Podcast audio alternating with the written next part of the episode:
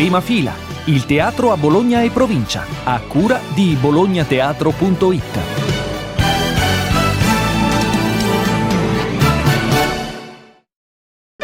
Prima fila, calendario degli spettacoli.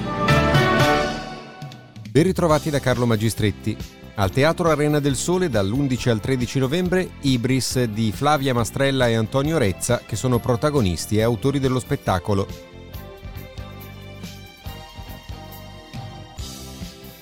Al Teatro Deon il 12 e 13 novembre Costipanzo Show di e con Duilio Pizzocchi e altri ospiti.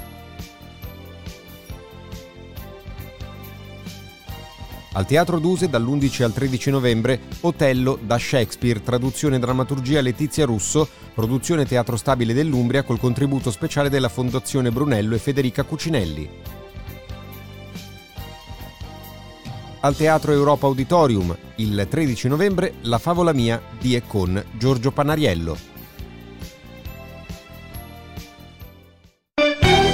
Prima fila, Magazine.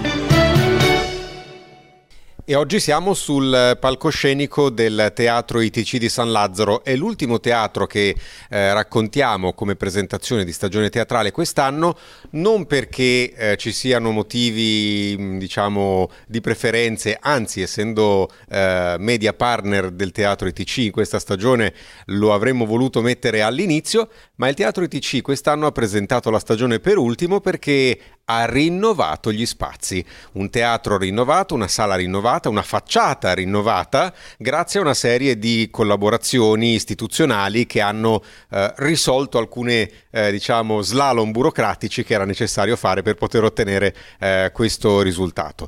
Michaela Casalboni del Teatro dell'Argine che dal 98 eh, si occupa di questo spazio producendo spettacoli, proponendo stagioni teatrali di grandissimo livello, ne abbiamo raccontate tante. Ehm, ci presenti questa nuova stagione, Nomi, Cose, Città.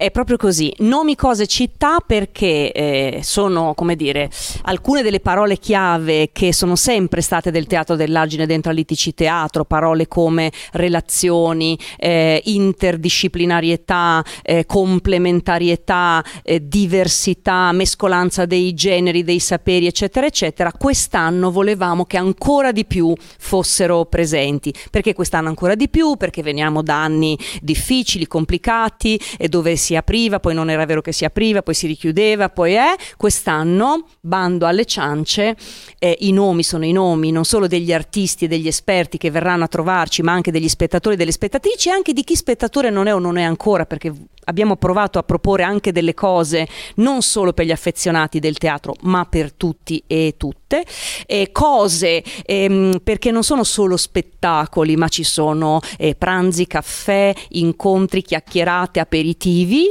e, non, e, e poi città perché è un teatro che vuole entrare dentro il tessuto della città e vuole che il tessuto della città entri dentro eh, non solo l'edificio teatro, ma questo spazio un po' metaforico che è il teatro, che è uno spazio di incontro, di dialogo straordinario.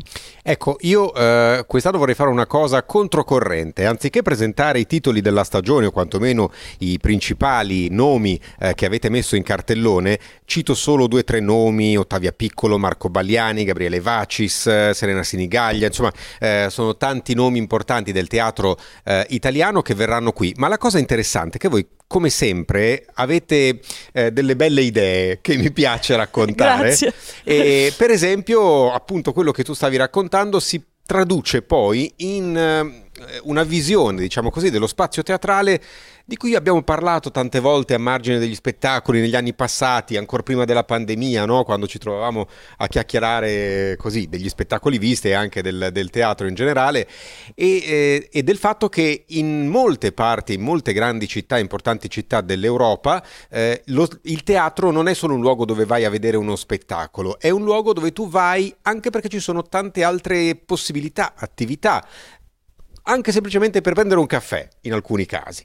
Allora, eh, questa idea che voi avete messo in piedi di fare, appunto, di chiedere agli artisti che arrivano qui a portare lo spettacolo il sabato sera di partecipare il giorno dopo domenica eh, a pranzo con gli allievi di teatro dei vostri corsi eh, e poi al pomeriggio di partecipare a degli incontri con altri personaggi non necessariamente teatrali parlando dell'argomento di cui ha parlato lo spettacolo, ecco questi sono secondo me degli esempi di come lo spazio teatro può essere tanto altro oltre al di là dello spettacolo che si vede seduti in platea.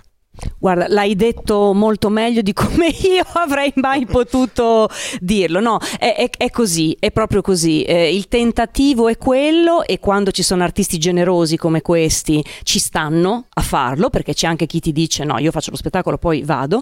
E, um, il tentativo è proprio questo, cioè far vivere anche agli artisti che vengono una dimensione alta, cioè entrano anche loro in una comunità. Quindi non solo la comunità beneficia no, della possibilità di stare più vicino a quel determinato artista, ma lui stesso entra dentro al gioco. Questi pranzi all'Arci San Lazzaro, seguiti da una chiacchierata sul tema Faccio teatro, al quale invitare allievi anche certamente dei nostri corsi, perché sono come i nostri fratelli minori e sorelle minori, ma gli allievi, per esempio, delle scuole di teatro e accademie del territorio che vogliono fare teatro di mestiere che è mica una cosa, mica una scelta mh, mm, semplice da fare. Ecco, potersi confrontare con qualcuno che fa teatro al livello, che ne so, di Ottavia Piccolo, di Marco Bagliani, di questi che tu hai citato, in una dimensione però conviviale, può essere interessante. E noi, bolognateatro.it, vi seguiremo pedissequamente. Grazie, grazie, grazie. Prima fila, magazine.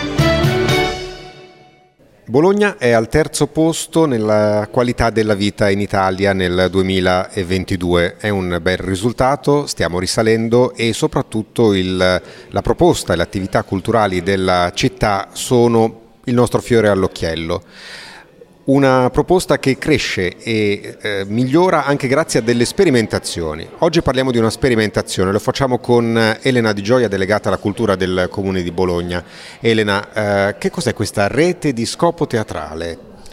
È un nuovo prototipo, è una rete di scopo teatrale che unisce nove istituti scolastici, coordinata e promossa da Altre Velocità, che ha messo insieme una grande alleanza appunto di dirigenti scolastici eh, per portare i linguaggi del teatro, i linguaggi performativi in maniera ancora più spessa, ancora più presente all'interno delle scuole e all'interno soprattutto della vita, dello sguardo e della vita dell'infanzia e dell'adolescenza, quindi stimolando lavorando nel lavoro di rete, nel prezioso lavoro di rete tra, tra corpo docente, stimolando l'ispessimento di laboratori teatrali e di danza, laboratori di visione dello sguardo, per abituare anche lo sguardo alla visione degli spettacoli, per vivere esperienze anche di socialità attraverso l'arte e lo spettacolo dal vivo in particolare. Ed è un prototipo che sperimenta proprio anche a livello nazionale e non a caso e con orgoglio, credo parta anche dalla città di Bologna,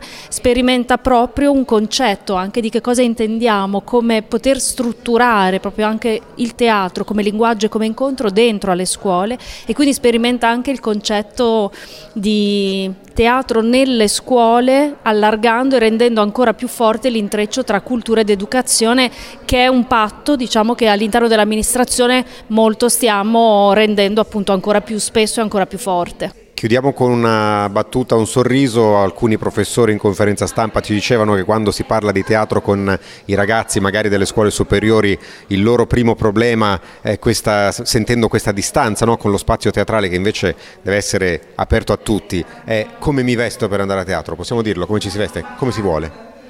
Come si vuole guardandosi occhi negli occhi, come avrebbe detto il poeta Roberto Roversi, che è il luogo di incontro più forte del teatro e della vita.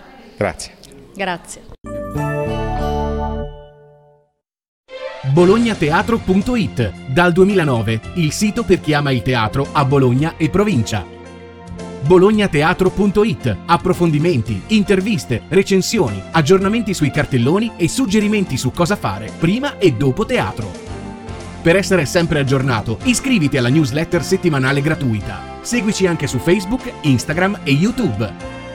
bolognateatro.it Dal 2009 per chi ama il teatro a Bologna e provincia. Prima fila. Magazine.